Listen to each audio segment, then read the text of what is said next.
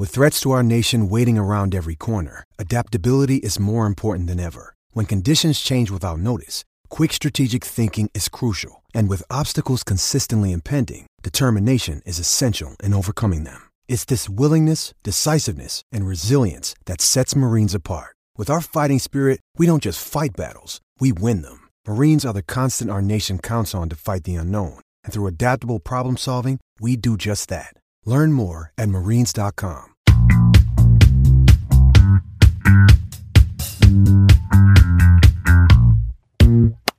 Welcome to Cup of Cubby Blue. Your MLB and the MLBPA are finally sort of actually talking, so there might be baseball sometime in 2022 home for Cubs news, updates, and banter. We're the official podcast of Bleed Cubby Blue, and you can find us wherever you get your podcasts. I'm Sara Sanchez. I write about the Cubs at Bleed Cubby Blue. Andy is not with us today, but Danny Rocket is, and I am thrilled to get to talk about some Hall of Fame news and some CBA news with the one and only Danny Rocket. How's it going? Oh, it is going great. The uh, the freezing uh, zero degree temperatures finally broke in Chicago. Now we're warmed up to a balmy high twenties. Very nice. You know, there's a reason Wearing shorts. that I re- I like retreated to my parents' house for most of this winter. I was like, yeah, COVID winter, not doing it. I'm just gonna go somewhere where it's about 40 instead of 20 and be able to walk around in rural Utah. I, I have a friend who lives in LA that uh, wrote me last night. He goes, "Aren't you cold?" He's looking at the temperatures. I'm like, "No, I'm staying inside. I'm not cold inside. right. I'm like, I- fine. I am not leaving my house, so it's totally cool.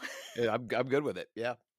Well, I'm glad it's a balmy 20 there. Can't wait till it's a balmy 45 and we can head to Wrigley Field. We will talk about the prospects for whether or not we'll get to head to Wrigley Field at some point this season in the second half of the show. But first, we're going to start with some Hall of Fame stuff. And, and to kick that off, you know, it's just brought to my attention by a piece on Bleed Cubby Blue by the one and only Al Yellon that this is Ryne Sandberg Day, speaking of Hall of Famers, right? So this is the day that Ryne Sandberg, uh, lo- the longtime second baseman of the Cubs, a Hall of Famer himself, joined the Chicago Cubs. And I thought this might be a nice way to kick us off here because Ryne Sandberg was not exactly a fan of the steroid era. And if you remember his Hall of Fame speech, it is all about respecting the game. It is all about playing the game right. It's sort of like a knife to the steroid era that he played during. And this ballot, as far as I'm concerned, you know, we'll talk about David Ortiz who got in, we'll talk about the players who didn't, but it feels like we're at the culmination of the steroid era and what those results are going to be for the Hall of Fame. And Danny, I'm just curious, what are your meta thoughts about the steroid era and the Hall of Fame before we dig into David Ortiz's specific case and some of the guys who don't get a shot anymore on the writer's ballot? Yeah, well, Sara, I read your article about it, and so I'm just going to kind of parrot everything you said because it was pretty much how I feel. It's that the the whole system is kind of messed up right now. I mean, we all know the writers get to pick. Um, it's been that way for a long time. Uh, I don't know that that is the best way to choose people. You got the character clause. You got a lot of guys caught up in the steroid era scandal. You've uh, you've already said no to the cheat to the uh, the gambling cheaters. You know they're not in. Uh, anybody that had any domestic violence, they're not in. So it's it's it's the hall of people that played baseball exceptionally well, but are also are very good people, at least that we know about. And uh, because there's obviously a lot of guys in the Hall of Fame that did a lot of those terrible things that uh, and still ended up in the hall because we didn't find out about it in time. So, and people's standards uh, morally change over the years. Um, the steroid era, it's eh, there's a lot of inconsistencies that you point out. I don't know how deep you want to get into it, but like I, I love the idea that the people have been pointing out, including you, that Bud Selig, who presided as commissioner over all of this, is in the Hall of Fame.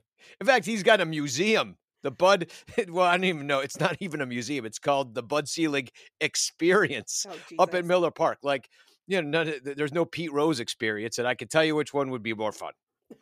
um, but I- but what I'm saying is, it's like you, you gatekeep some of these guys because you like them. You don't gate, gatekeep other ones. It's just it's such a mess. I mean, I don't know. Should they just do it by war? And then, all right, you hit this level, you're in. These are Hall of Fame numbers. Boom, you're done. And I don't know what to do. You got the character thing, but they're inconsistent with that. It's just, it's it's losing credibility. That's my overall thought on the whole thing. Is I'm starting to care less about it because it doesn't make so much sense to me. Well, I think that last point you made is the one that is most important for my mind, which is that fans are not going to care about this museum that is ostensibly supposed to tell the history of the nation's pastime by celebrating the greatest players and their excellence on the field. If it doesn't actually tell that story in a way that resonates with fans and i i recognize look like we'll we'll dive into all of this we'll dive into the steroid era itself we'll dive into the character clause issues because i think those are two separate things and we can talk about how they manifest themselves but you're spot on. Like the idea that bud selig gets to be celebrated he's the guy who totally dropped the ball on all of this. He oversaw two not one two cba negotiations during this era when people knew steroids were a problem and he didn't get a drug policy into the CBA. And I sort of feel like if the commissioner is doing his job during that 10 year period, there would have been a drug policy earlier. He wanted the home runs. He wanted the fans cheering for the long, long bombs that Sammy was hitting out onto Waveland and down the street, right? Like he wanted people cheering for Big Mac in St. Louis. He he probably yeah. wanted Barry Bonds to jump into this fray, right? Like it is ridiculous that these people are being punished for basically doing the thing that the league gave tacit approval to for a decade. Yeah, they I mean not only did he preside over it, he benefited from it. All, because he works for the owners. How do the owners make money? By selling tickets and jerseys and all the things they sell and getting everybody excited about baseball, which everybody was as these jacked up, you know, no neck uh, muscle heads went up there with a bat that looks a, like their pinky finger and hit balls into the river.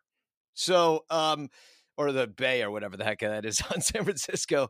Um, you know, so it's like it's inconsistent to me.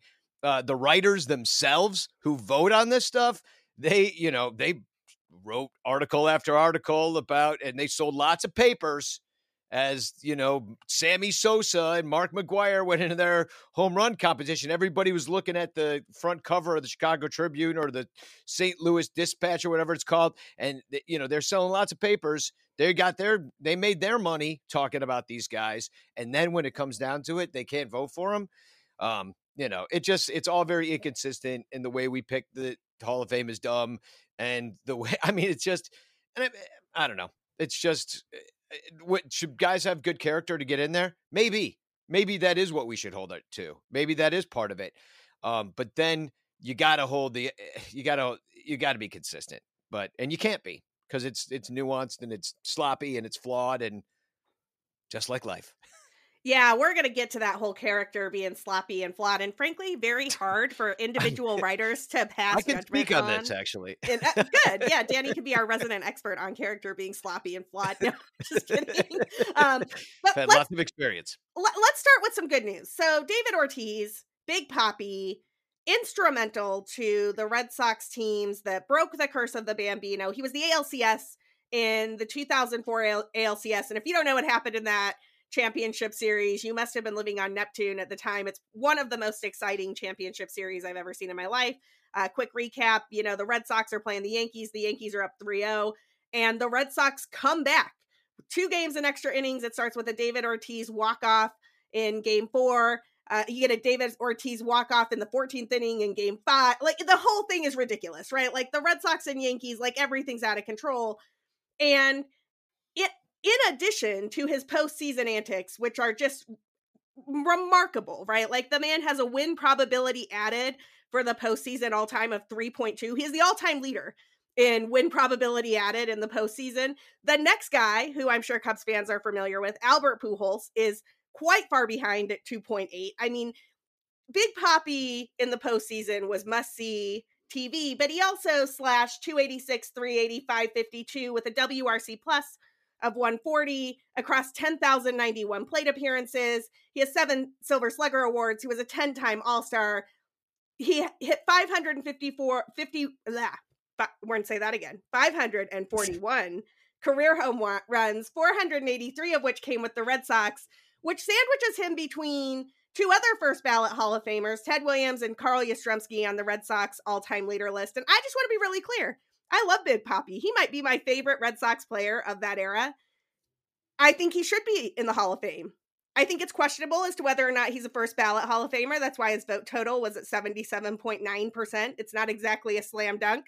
It's actually the fourth lowest uh, vote total of all time for a first ballot Hall of Famer. But who cares? It doesn't say that on your plaque. He's a first ballot Hall of Famer forever. The problem is not David Ortiz. Like David Ortiz being in the Hall is totally fine, in my opinion, and great. The problem is that David Ortiz is like the fifth or sixth best player on this ballot. I mean, can we talk yeah. about this for a second? Like, does anybody actually believe David Ortiz is the best player on this ballot? No. I, well, no. But they think is he's the best player on the ballot that's also a good person, or at least did not officially get ch- caught cheating because you know, he was mentioned in that one leak. But um, you know, you look at his a lot of guys with similar numbers to him uh, that he's compared to, like on Baseball Reference, for example.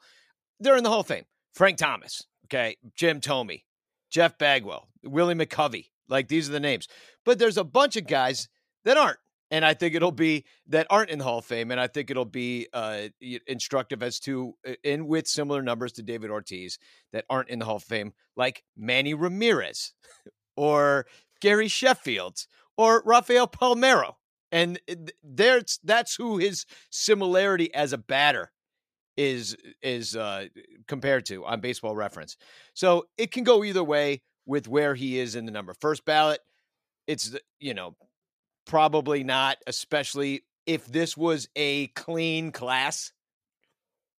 You know, if you don't have Roger Clemens expiring, if you don't have Barry Bonds expiring, if you don't have all these names out there that aren't getting the enough votes to stay on uh, or uh, you know then yeah then they're making a statement with Ortiz being the guy that gets in cuz it's now the hall of guys with good enough numbers that we also think are good people and we like them and they're from the east coast. Yeah the the that's a big think, part of it too. we think they're good people and we like them is where i want to go next because Look, I, I actually years ago, before I was a contributor at BCB, when I was just like pumping out fan posts and writing comments and stuff and hanging out in the game threads with all the cool game thread people, um, I actually wrote a fan post when that 2003 report got written about in, I think it was 2009 in the New York Times. Yes, the New York Times is the one who broke the news that, and their headline, I went back and looked at it. Their headline is David Ortiz and Manny Ramirez in 2003 confidential report on steroids. I'm like, there are Yankees in this report too, New York. Like, thank you for just focusing on the Red Sox in your headline. Yeah, Aren't well, you cute? The name of the paper is New York Times. so they will take any opportunity, even though they're supposed to be be above the fray to act like the post. Right, you know? totally. Um, but this report is interesting to me for a couple of reasons. One, it was a survey that was done before the testing regime that was just supposed to gather data. It was it was trying to look at how widespread the problem of steroid use was. And and for people who remember baseball back in that time, or maybe even if you don't, um, a little bit of context here, you know, the supplement regime was was pretty much running wild at that point in time. You could go into a GNC and get some sort of nutritional supplement or muscle growth thing that may or may not have actually contained steroids in it because the FDA wasn't really regulating those things. Yeah. David Ortiz has always maintained that he was taking supplements and had no idea there were steroids in them. To his credit, he never failed a test. He played in the testing regime for over a decade. His teammate Manny Ramirez failed two tests. His rival yeah. Alex Rodriguez failed two tests. Robinson Cano, also playing during that time, failed two tests. I mean, there are a lot of guys recently are, failed tests, right? Who are also, he never stopped. Exactly. Who are also like had some had some questions about them. Uh, who failed who failed tests, and David Ortiz did not. But I think it's worth noting that the work to set the stage for David Ortiz to be the guy who was okay, who was not tainted by steroids, began years ago. Like writers started talking about how this 2003 report was different and failed tests were distinct years ago. I've been hearing that and seeing that in people's writing for a really long time. And there is speculation, and I think it's warranted, that that's because David Ortiz is a likable guy. He's fun. He's big poppy. He gave interviews to the press. He was always the guy you could go talk to and have a good time with. You know who's not a fun guy? Curt Schilling. Curt Schilling's not a fun guy. Curt Schilling's not tied to steroids know, either. As far as I can tell, do- Curt depends what you enjoy. Depends what you enjoy doing, I think. Curt, you Curt think Schilling's just fun. out because he's he's a jerk. He's a jerk who yeah. tweeted a bunch of crazy stuff, and everybody was like, "Whoa, I don't want to be affiliated with that guy anymore." Like, how is a process that doesn't really look at actual character or actual numbers but really cares about whether you're likable and gave a good interview? Is that a is that what we really want to determine well, the hall of fame? and and i mean then why isn't sammy sosa that guy who totally. just got knocked off the ballot? I mean sammy sosa's fun. Sammy sosa gives great interviews you know it, it, sammy sosa is a, a beloved known person. Like you know, there's everybody knows his name. He's a household name. Why didn't get he get to be the guy that they're like? Because I don't. I mean, he isn't he just a rumored positive? He is. Sammy never so, failed a test. Like, yeah. Ever, so for, eh, you know, you got the cork bat, but I don't know. Maybe that was only the one time. Although I never believe that it's ever one time. Um, you got the, you know, just kind of how his teammates didn't like him at the end and walking out on the Cubs at the end. I know a lot of fans have a problem with that. But I mean, uh, you know, if you're going to put in Ortiz and you're going to let Sammy drop off, like, it just doesn't feel fair. I mean, as a Cubs fan, especially, I'm biased, is what I'm saying. Yeah, let's talk about Sammy for a second because I think it's a good comp with Ortiz. And we talked about this a couple episodes ago because Ken Rosenthal wrote a piece where he was kind of like, eh, having a hard time seeing how I can vote for Ortiz and not Sammy, but I just don't think my vote's going to matter for Sammy, so I'm doing it. Um, and I was like, wow, well, thanks, I guess, but that's sad for Sammy. The person I heard on this a couple days ago, right before the announcement, is Claire Smith, who does have a vote and was being interviewed by Ken Rosenthal on a Hall of Fame YouTube special for The Athletic.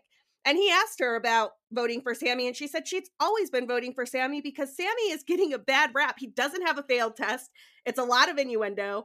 And she feels like he has been just sort of dealt this hand of being tarred with a scandal that he never was technically, he doesn't have the Balco stuff behind him, right? Like he doesn't have all the evidence that you had against some of these other guys. He just has guilt by association. And I thought that was fascinating from Claire Smith. And I know a lot of Cubs fans agree. He has 609 home runs. yeah, uh, exactly. Uh, I mean, so he's he's got more home runs than Big Pop. I mean, he's got more WAR than Big Poppy. You know, so it's if anybody deserves from a baseball standpoint, it would be Sammy over Ortiz if you're just going to pick one or over the other. Uh, you'd love to have them both on your team, though. I'll tell you that much. steroids or not, or no steroids. You know, I mean, uh, Sammy Sosa, I don't know if he hits, you know, 70 home runs or whatever, 66 home runs. I don't know if he does that. Uh, but I bet you he hits 50. Right. You know, I I bet you he hits in that era. Um, you know, I, I don't know. It's hard to say what's what what happened without the steroids, but when but when you've got kind of a wink wink nudge nudge thing about it when you've got an unregulated situation like i remember when they used to sell you i mean they, uh, they used uh, players used to take uh, mini thins, the truck right. stop pills. It's just speed, you know. And then they oh had to make that illegal, but that's only been illegal for like 12, 13 years now. So you know they chase this stuff around. They always make new stuff because you know science. But um, you know now that you got to get a special if you want ADD medication, Ritalin, or whatever it is, they're on a lot of it but you know these guys are doing this and that here and there, and that some of them are getting away with it. They got to be, because uh, I don't. I mean, pee in the cup. How how often? You know, like I'm sure there's some teams that have scams. Like you've caught the Astros cheating. There's somebody cheating still, and it's nice that they're trying to uh, crack down on it and make a huge example of somebody like Barry Bonds being like, uh, you know, you're out like they did with Pete Rose over the gambling. But, you know, now they're now the MLB is a gambling syndicate. So I don't even know uh, you know, where I don't know where we're drawing lines anymore. And I understand that these things change and the borders of sanity and morality are constantly moving around. But, you know, now I just it's you know, fake news. is what it feels like. I mean, I was gonna say you were talking about the Pete Rose experience earlier. I was like, that could be coming to a DraftKings near you at a ballpark. Like, why not? MLB has a contract with gambling at the moment, as far as I can tell, to legalize sports betting, and it's just bananas that like ha- most of the people who are on MLB's ineligible list are there because of ties to gambling or ties to fixing games or anything like that. It's like we're but MLB does gambling now. So I, I don't really know how you square that circle. I want to go back to one thing Maybe, here though. They're, they're going to end up selling drugs now in 20 years. Just, God. you know, steroids, open, opening up a, a set of like musclehead gyms. definitely not taking that bet. I'm sure some commissioner in the future will be like, guys, here's how we could make some money. Um, I want to go back because we just compared Ortiz and Sammy, and I totally agree with you that Sammy has a better Hall of Fame case just by the numbers than Ortiz does. Now, I recognize why that didn't happen, and his vote totals never even came close. But let's talk about the three most egregious, like, these dudes are on the ballot. They're obviously very good, and we're really apparently just not going to put them in the Hall of Fame ever. And I, I'm kind of stunned by this because I thought as the vote totals kept cre- creeping up, that like perhaps Bonds or Schilling or or not Schilling, Bonds or Clemens would get in or something, and and they didn't. They they just never did. Um, in the top twenty players all time by Fangraphs WAR, two of them are on this ballot. One of them is Barry Bonds. Uh, he is the second best player by Fangraphs WAR of all time, behind Babe Ruth. He accumulated 164.4 fWAR during his career, which is which is just an absurd number. Alex Rodriguez is 13th. uh, Alex Rodriguez can uh, accumulated 113.7 Fangraphs WAR during his career. That is literally the gap between those two players is David Ortiz. David Ortiz accumulated 51 Fangraphs WAR during his career. That is literally the difference between an Alex Rodriguez and a Barry Bonds. And Barry Bonds not on the ballot anymore. Like he didn't get the votes. Fewer people voted for him than Ortiz. He's off until the Veterans Committee deals with it. A Rod was in his first year, but it's not looking really good for him. He got like what 30 40% of the vote? Like it's it's 34.3 it's it's really not looking good for a-rod. They no they love a-rod. A-rod's gonna be out there and unless he really does something stupid which i mean i don't put it past him and unless he really screws up he's gonna get in because this is eh, you know at he's got what 10 years yeah, now, he's got ten years. He's nine now. Nine nine more times yeah. on the ballot. Well, he's out there. He's dating Madonna. He's doing all the things. He's probably going to be in a movie. He's going to do. You know, he's going to volunteer with kids the last few years. He's going to get himself in there. Um, I I think uh, because people are going to talking on all this. Because if A Rod gets in after he failed two tests, and then you've got Barry Bonds hanging out here as like, look, I I was doing some research for this piece, and every time you do research on Barry Bonds, you you just find things that you're like, that can't be true. Like he had his 37 year old season, he had an on base percentage of 609. Danny, like what? 600. Yeah. That's yeah. He they had, walked him all the time. You wouldn't pitch to him as why, you know, because if you did, he was just going to get on anyway or make it worse for you with a double or a homer. Base plus slugging of yeah. over a thousand for 13 seasons in a row, including before yeah. the steroid era, by the way. Yeah. And the only reason he didn't have 15 is because in 2006, I believe it was, his on base plus slugging was 0.999. Like, yeah, I mean, on. he was ridiculously good. They're just drawing that line there now, and I'm saying that they'll probably move the line if if it's unpopular and I don't know how the players feel about it. It'll be interesting to see when it comes up to the players. Because a lot of guys will be like, yeah, he was amazing at baseball and he was hard to get out and um, it, all that stuff. It, they're going to be very complimentary of his baseball playing skills, whether they will vote him in right away on the Veterans Committee based upon his numbers and just him being that good anyway. I don't know because I think a lot of baseball players of the, especially the veterans who were clean, uh, they probably think he's a cheater and they don't like him. So they might not vote for him. So it's just going to be interesting to see what unfolds because the line's going to move. But when you've got so many good players linked to this that just aren't going to be in the Hall of Fame, I think they should make their own wing. Just be like these with a big asterisk on it. like Yeah, the asterisk the wing of the asterisk Hall of. Fame.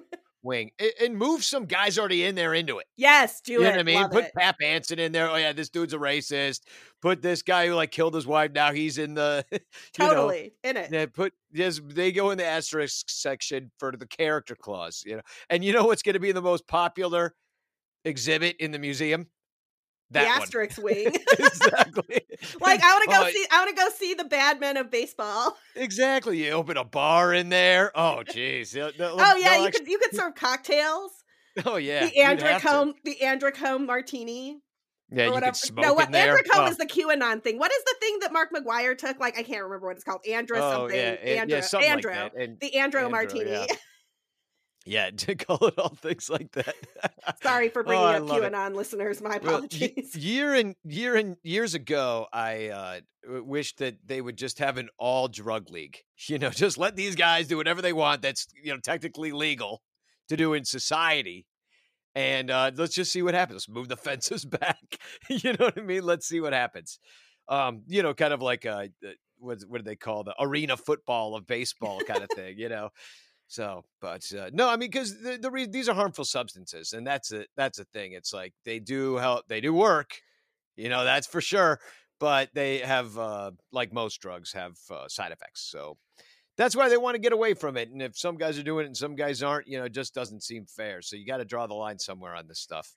Yeah, I'm totally with you on that. I wish Mr. Selig would have drawn that line a lot sooner and we wouldn't have to have this conversation now, but he's just comfortably ensconced in Cooperstown doing his doing his thing, not worried about it. Um He's in the Bud Selig experience in Milwaukee right now. I cannot imagine anything more boring than the Bud Selig experience. You know what is not more boring than the Bud Selig experience? A couple What's of that? words from our sponsors. We are going to take a quick break for some uh, support from those ads. And then on the flip side, we're talking all things with the collective bargaining agreement and where we're at on whether or not there will be a season in 2022. Stay tuned.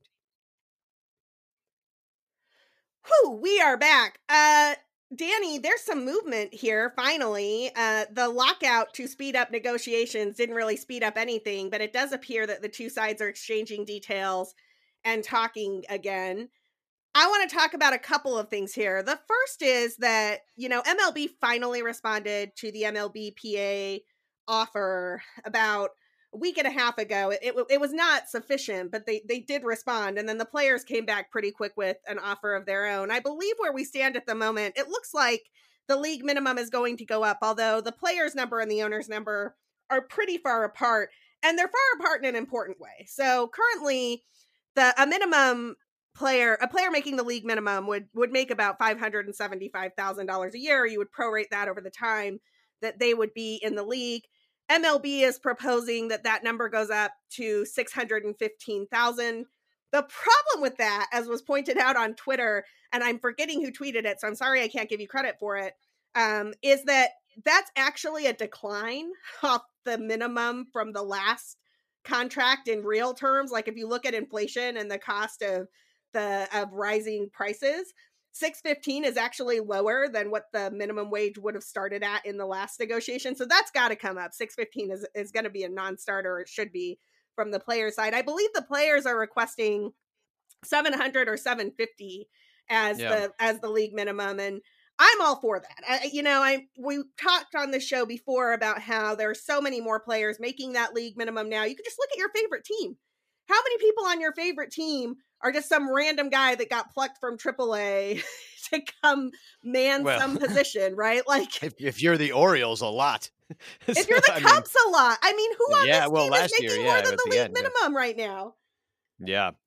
Well, I I tweeted this out earlier today, um, and I did look these numbers up. I, I could be wrong because I'm not the mathiest of, of men, but um, team team owners team owners could pay all their MLB and AAA players on the rosters one million dollars, and take on the salaries, the major league salaries of the Pirates, Orioles, Guardians, and Marlins, and still be under the luxury tax. Oh, for the love. So eh, you know, so you're telling me, you know, oh, oh, five hundred thousand. It's like no, you can afford this. You can pay all the guys a million. Like I think, I think the players started too low. Like you're a major league baseball player. You're one of like eight hundred people at any given time, in the whole world that are allowed to all over the world that are allowed to play this game. That is an elite club.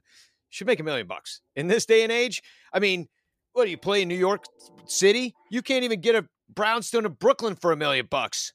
You know what I mean? Like they and these guys have finite careers based upon injury. I mean, and they work their whole lives to get there. They should make a million dollars. I think it's even too low. So yeah, they're going to raise that up. But uh, one thing I thought was interesting. I mean, it doesn't seem like anything's on the table for the owners. Like they're like, no, we would like to keep it exactly how it is. Well, of course um, they would, because that makes them more money. yeah, exactly. So the six, I don't know that 700 615 like i don't really it's not going to even make a difference with the owner's profitability i think um some of the other things i i know that you wrote down in the notes here about uh, the five to they now the players say that we are taking the five years till free agency off the table yeah and uh so they kind of blinked pretty quickly there uh would have been six years what they were trying to go for and that didn't work out. But um, it doesn't seem like the owners are giving any concessions. Everything that you hear coming back is from the players giving a concession of something they kind of had been rumored to be asking for. Well, and I think that's strategic on the part of the players at the moment. And I know it might not sound that way, but here's why. I think that they put forth an offer that was like, this is our pie in the sky. This is everything we want. We want to take a year off free agency so we get to free agency quicker. We want a lot more money uh, for the minimum salaries. We want you to fix the Super 2 rules, whatever. Like they had like this whole list of things that were like, here's our ideal world as players. And the owners as you as you mentioned are were just pretty intransigent and like I we don't want any of this and they've been doing their whole thing where oh pity pity the poor small market teams whatever will they do if they have to pay players at some point in their existence and or lose a star uh, one year earlier than they were going to. I, I, have no idea what will become of the Royals if that were to happen, but apparently that's what MLB wants us to be concerned about. The players are trying to show that they are moving here, that like they're fast. MLB comes at us with an offer, we make a response. We're not slowing this yeah. thing down. We're not the reason there's going to be a delay of games the players made an offer in December that the owners didn't counter for six weeks. Yeah. yeah. Six weeks, Danny. Like we spent six weeks here doing deep dives on concepts in free agency where there was no news because they were not talking because the owners didn't make a proposal. Yeah, and, and it was six weeks in which they had locked out the players while saying that they are locking them out to speed up negotiations. And then they didn't say anything. They all went to Barbados for Christmas. It's like it's so, literally your move and you're not making a move. Yeah. They're like, oh, you didn't get my text? Oh, I totally thought I said that. Sorry. That's, that's Dick gone. Monfort. Also, can we talk about the fact that the Rockies dude is leading these negotiations for MLB? Like, I, I just I every time I read this, I'm like, okay, you looked at the entire array of people who could lead this team, and the guy you picked is the one who is has the worst team and organization in the league. Like the guy who just like constantly messes. Like what? I mm. please explain this to me. I do not understand. I can't, but I, I I can ensure that after this is all over, somehow the Cardinals will benefit. I can guarantee you that. As far as I can tell, the Rockies are a Cardinals farm system right now. It's like, oh, would, yeah, would you like our future of first ballot Hall of Fame third baseman? We will pay you to take him. We'll pay. We'll pay. oh man, brutal. Um, yeah, I mean it's it, I mean they're talking and that and I agree with you that the players are definitely trying to move things along. It seemed like the pace of conversations has picked up. Um, they're only finding very little common ground, and one of those common ground places is, uh, unfortunately for me uh, and Big Poppy, the DH. And and I'm not a fan of that style of baseball. I prefer the National League, current National League style of baseball. But it seems like every that that's something that's kind of like a done deal. Uh, you know, kind of dyed in the wool. And then uh, the other thing they can find common ground on is probably expanded playoffs. Um, but uh, I don't know. That kind of cheapens the playoffs, and it's it's. I, I know that the the I think the owners want 14 teams. It's absurd. They want basically half the league. I mean, that's they would love half, the, half league. the league. The players are more like actually 12, and they're talking some 14 with a bye week for the winner of the, I guess, the American or National League. And I'm kind of like, well, you that's not even what you want. You well, know what I mean? Yeah. Like you, it's it is baseball. There's called it's called momentum. You yeah. know what I mean? Like it's a thing, and you can't screw it up. Be like, oh, let's go sit on a beach and watch tape and and get all freaking uh, tight over that time because they'll get tight. They'll be thinking about it. They'll be watching the games. They'll get tight and they won't win. Um, so I don't know. It's it's all stupid. I don't. Uh, Twelve, fine. That's kind of at least more even to me. You know, in a way. So I'm not a huge fan of the expanded playoffs for a couple reasons. I know it's going to happen. I know there's nothing that can stop it. There's a ton of money there for TV deals for the streaming rights for the games and anytime there's money and the owners can push something, they're they're going to do it. But think back to when they did the expanded playoffs in 2020 and three teams from the NL Central make it into this expanded playoffs. Why did three teams from the one of the worst divisions in baseball make it in to this playoff structure? Th- like just just structurally thinking about it for a second, it's because the the division is weak relative to other divisions, but they were only playing themselves really. So because they were only playing themselves, they like put that they got this huge lead in terms of the number of wins that they had beating up on each other. And so you had three weak teams from the NL Central who I think all lost in the first round. Like I think all yeah, of the NL did. Central teams were out immediately. And they that barely wasn't even fun, scored a right? run. It was it, wasn't fun at all. It was like that um Eagles game the other day in the NFL where everybody was like, "Ah, oh, the Eagles definitely don't belong here." Well, that's because the NFC East is weak this year. And if you watched NFC East games, you would have seen that all season. Everybody who watched those games knew that the Eagles didn't belong in the playoffs. What is the point of bumping up some team who's in a mediocre division, racking up their wins against some bottom feeders into us onto a stage that is not going to be competitive? Yeah, and I think that's one uh, actual actual proposal from the players that I'm really uh, kind of behind in in a big way, which is the their um, their efforts to stop tanking. So if you know that with the revenue sharing for the the smaller markets, um, because you know that's the that's uncompetitive baseball is not fun to watch. So it's like eh, I would rather a bunch of teams all be pretty good with like either like 600 teams or 400 teams and every game would be competitive and interesting to watch every game would be a battle um, and that would there would be some parity and not one third of the league just completely tanking too so but you know that I, and I don't even know why the owners would like it that way. I mean, it, there's uh, the only people sitting at Camden Yards right now have paper bags on their heads. Well, so it's the owners want it that way because they can do two things. One, they get money for the playoff rights, and two, they don't have to put together that competitive of a team to, to, make pay. it to the playoffs. They can sell their fans on, "Hey, we're a playoff team at 81 wins."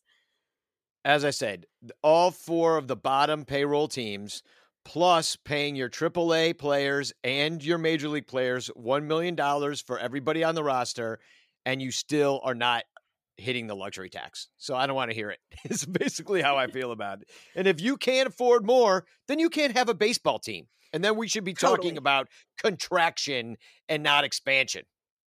You know, yeah. put one in Puerto Rico, put one in put one in the DR. Let's get international. They say they want to grow the sport. Do Mexico City, man. Mexico, Mexico, City would be a yeah. great place for a team. Baja, Baja California. They play baseball down there. It's California, except Baja. Can you imagine? So, and I know you spent some time down uh, watching some baseball in Puerto Rico, so you're you're familiar with this. Can you imagine how some traditionalist heads would explode when the Latin American style of play just started clashing? Like the St. Louis Cardinals play a team from Puerto Rico, and all of a sudden there's bat flips and like people celebrating and all of the all of the bands and stuff. I think it would be the most amazing thing in the history of the world. Well, yeah, exactly. And so show it to us because that's what we want to see, Mr. I'm trying to save a dying sport. And we're like, but we want to see this. No, you can't see that. we want to see bad flips. No, those are bad. you know, it's ridiculous. You know, we want to see more action in the game. No, we just want home runs and strikeouts. Okay. Have fun. Have fun. I'm to go watch soccer. Speaking of action, another proposal that hit the news this week that I'm curious how you feel about it is this sudden death rule that they're proposing or that they'll be practicing in the Frontier League, uh, which is an independent league this next season. And the sudden death rule would work like this. At, if a game is tied at the end of nine innings, they would play the 10th inning as normal. If the game is still tied at the end of 10 innings, you would basically flip a coin, and whoever wins the coin flip would choose whether they wanted to be hitting or defending. And if the hitting team scores a run, they get to start with a runner on first base, not second. If the hitting team scores a run over the course of three outs, they win, it's over. If the defending team stops the hitting team from scoring a run over three outs, they win, it's over. Sudden death, MLB style. I hate it, but I'm curious what you think, Danny. I, I, I mean, fine in the Pioneer League. Yeah, that's not Major League Baseball. I mean, these guys, what they're trying to do is get it so that these dudes can throw 102 miles an hour, 12 pitches a game, and then they can do it, you know, every other day or something. You know, they're they're trying to save all these arms, but you know, the if you really pitch, if you really are, are I mean, hitting you can unless but unless you're injured with one of your hitting muscles like you know you can pretty much do it every day but uh, but with the they're trying to preserve these pitchers so they can specialize everything in the sport and not play as much because it's a it's a marathon, not a sprint. And baseball's 162 games. I wouldn't be surprised if one of the things that we find out is that they lower the number of games that they play in the major leagues in order to have more playoff games. You know, I wouldn't because they're always trying to play less, and I don't understand it. Um, I understand why you'd want to do something for the pace of play, but I hate all the new extra innings rules. I think you should have to play till you have a winner. Um, I mean that that's the purist in me, I guess. I mean they're going to change whatever they want to change. I hated the runner on second rule. Um, although I will say this about it to argue against my own point of or just my preference, it was more exciting because when there's a runner on second, nobody out in the tenth inning, that's an exciting part of the game as opposed to when there's like this war of attrition where they run out of bullpen guys and you know and you end up with this but then you'll never end up with a situation like where John Baker gets a win in the 16th inning. That'll never happen again as long as these new extra innings rules are in place but I don't know it's eh, they're futzing with too much for the all the wrong reasons. Yeah I agree. They're, they're just trying to end the game they're not trying to make it better. You know. Doesn't it also seem a little ironic that the people who run baseball keep trying to come up with ways for there to be substantially less of it? They're like, "Oh no, can't have that 13th inning." Oh no. Like, I think I think of some of those long games, some of those epic marathon games, and I get it. If you're a writer or a player and this is like game 58 of 162 for you, you probably don't want to be up till two or three o'clock in the morning when you have to get up and do it again the next day. And so I understand from yeah, a so win it an, earlier from an employee perspective why you would want to try to minimize some of this stuff but one those games are very few like it's not like there's a ton of 14 15 16 inning marathon games and two the ones that happen they all have these epic endings and things that ha- like the john baker game is a perfect example yeah.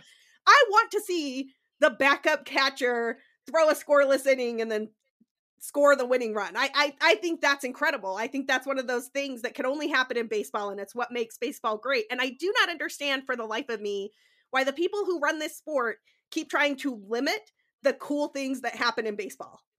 Yeah.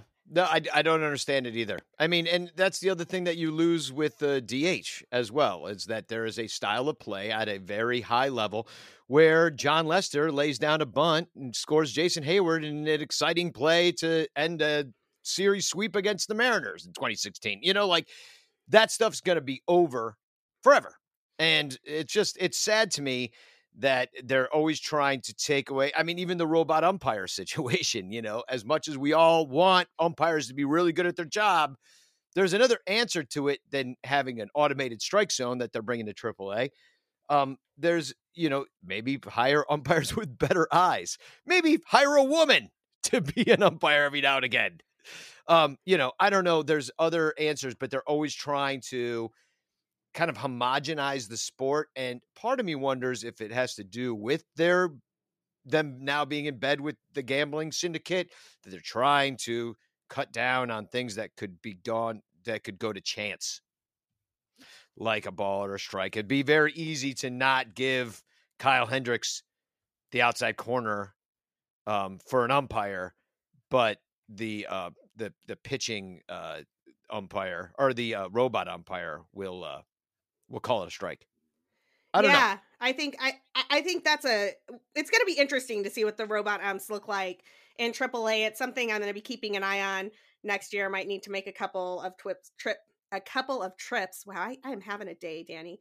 A couple of trips to Iowa to see how that plays out in action because I I, you know, I, I ostensibly like the idea that the strike zone would be standardized. I also think that fans are going to see some pitches all of a sudden that they're like, that can't be a strike because Yeah, the yeah. actual rule book strike zone is is very different than what we have conceived of as the strike zone Yeah. over the years. So that'll be a that'll be a fascinating thing to watch players and fans get used to. Yeah, unfortunately, they're not going to be doing doing it in Iowa. They'll be doing it uh, mostly in the West Coast. But I think some of the are those of the Cubs teams will play in those stadiums. I don't know how it's it's like the El Paso Chihuahuas are doing it and stuff like that. You know, the Albuquerque Isotopes or whatever they're called now. Right. Totally. But Well, but it, it, it, it will be interesting to see. But it, it, it- you know that we're kind of off topic. But yeah, they're doing everything they can to change the game in ways that we already told them that we don't want to see. So they're they're trying to get new fans by alienating their old fans, and I just don't know it's going to work because I don't know. Like it's it doesn't mean I'm not going to watch a sudden death baseball game if that's what they decide to do. I'll still enjoy it.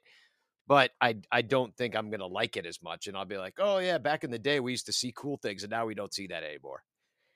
yeah, we're gonna be those old people in the stands being like, "Remember that time we saw an Yeah, 18 no. inning game?"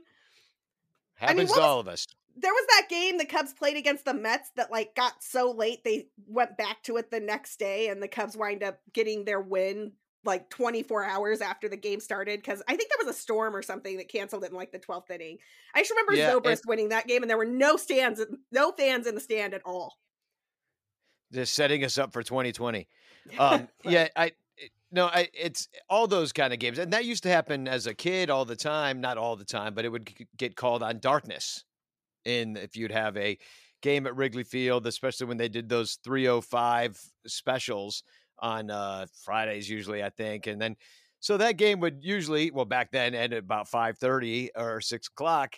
Now the it would end about seven, but you get some of those into September, and it's getting dark, and they couldn't see, and they would call the game if it was going too long. Pick it up the next day. I mean, So, that is why yeah. we have the Homer and the Gloamin', right? Like before there were Yeah. lights, that ball got lost in the dusk. Like it's one of the greatest things that happened. It, probably wasn't even a homer.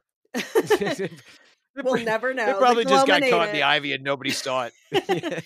uh, we, if there are any homers in the Gloamin' coming in the future, or there are uh, robot um, stories that Danny and I wind up sharing with future fans, we will be talking about all of them here on at Cup of Cubbie Blue. In the meantime, Danny, I hear you finally tweeted out that picture that we were talking about on a previous show of your mom playing baseball as a nun. If people want to see that picture and all the other great content that you're creating, where can they find you? Um, it's a, at Sunranto on Twitter, and uh, actually, it's a video of my mother. Uh, it looks like I can't tell if it's a baseball or a softball she's throwing back and forth. Probably it looks like a softball, but yeah, she's full habit, and it's it's on my Twitter from today. I just tweeted that out today, and today is the the twenty seventh, uh, Thursday, the twenty seventh of January. But uh, a quick plug. I'm opening a show uh, at Trap Door Theatre that I wrote all the music for. It's called The Martyrdom of Peter Ohey. And uh, that's uh, on uh, Cortland Street over in Bucktown. We open next Thursday, uh, which is February 3rd, and run for six weeks, Thursdays through Saturday. And it's a really cool show. I wrote a lot of uh, cool, like circusy music. So if you're familiar with my Cubs stuff, it's nothing like that. It's a, it's completely different. And um, so uh, I'd love it if you guys came out and saw it. I want you to see it, Sara. You're gonna love it. Yeah, I can't wait. Avant garde, avant garde circus music. It's an hour long which that's a big sell for people. Like, oh, it's only an hour, and the and it's it's just a great show. You're gonna love it. Nicole Wiesner, my girlfriend, oh fiance, uh, she uh, directed it, and um, anyway, it's a great show, and I hope you guys hope you come, and I hope uh, everybody listening to this will at least consider it and check out the website Trap Door Theatre, spelled with a R E, not a ER, because we're fancy like that at, at the end. Dot That- com. That's awesome. I cannot wait to check it out. I'm a huge fan of There's your my work. plug. Yeah, I'm a huge fan of your work. I'm a huge fan of Nicole's work. You definitely have my curiosity peaked with Avant Circus Guard as the theme. I will I will certainly be checking that out. Um, you can hear what I think about the show at the Trap Door Theatre and baseball, all things baseball, at my account at BCB underscore Sara. You can hear what Danny and I are talking about on the show at, at Cup of Cubbie Blue. And until next time, you will find all of our Cubs news, updates, and banter there. See you next time.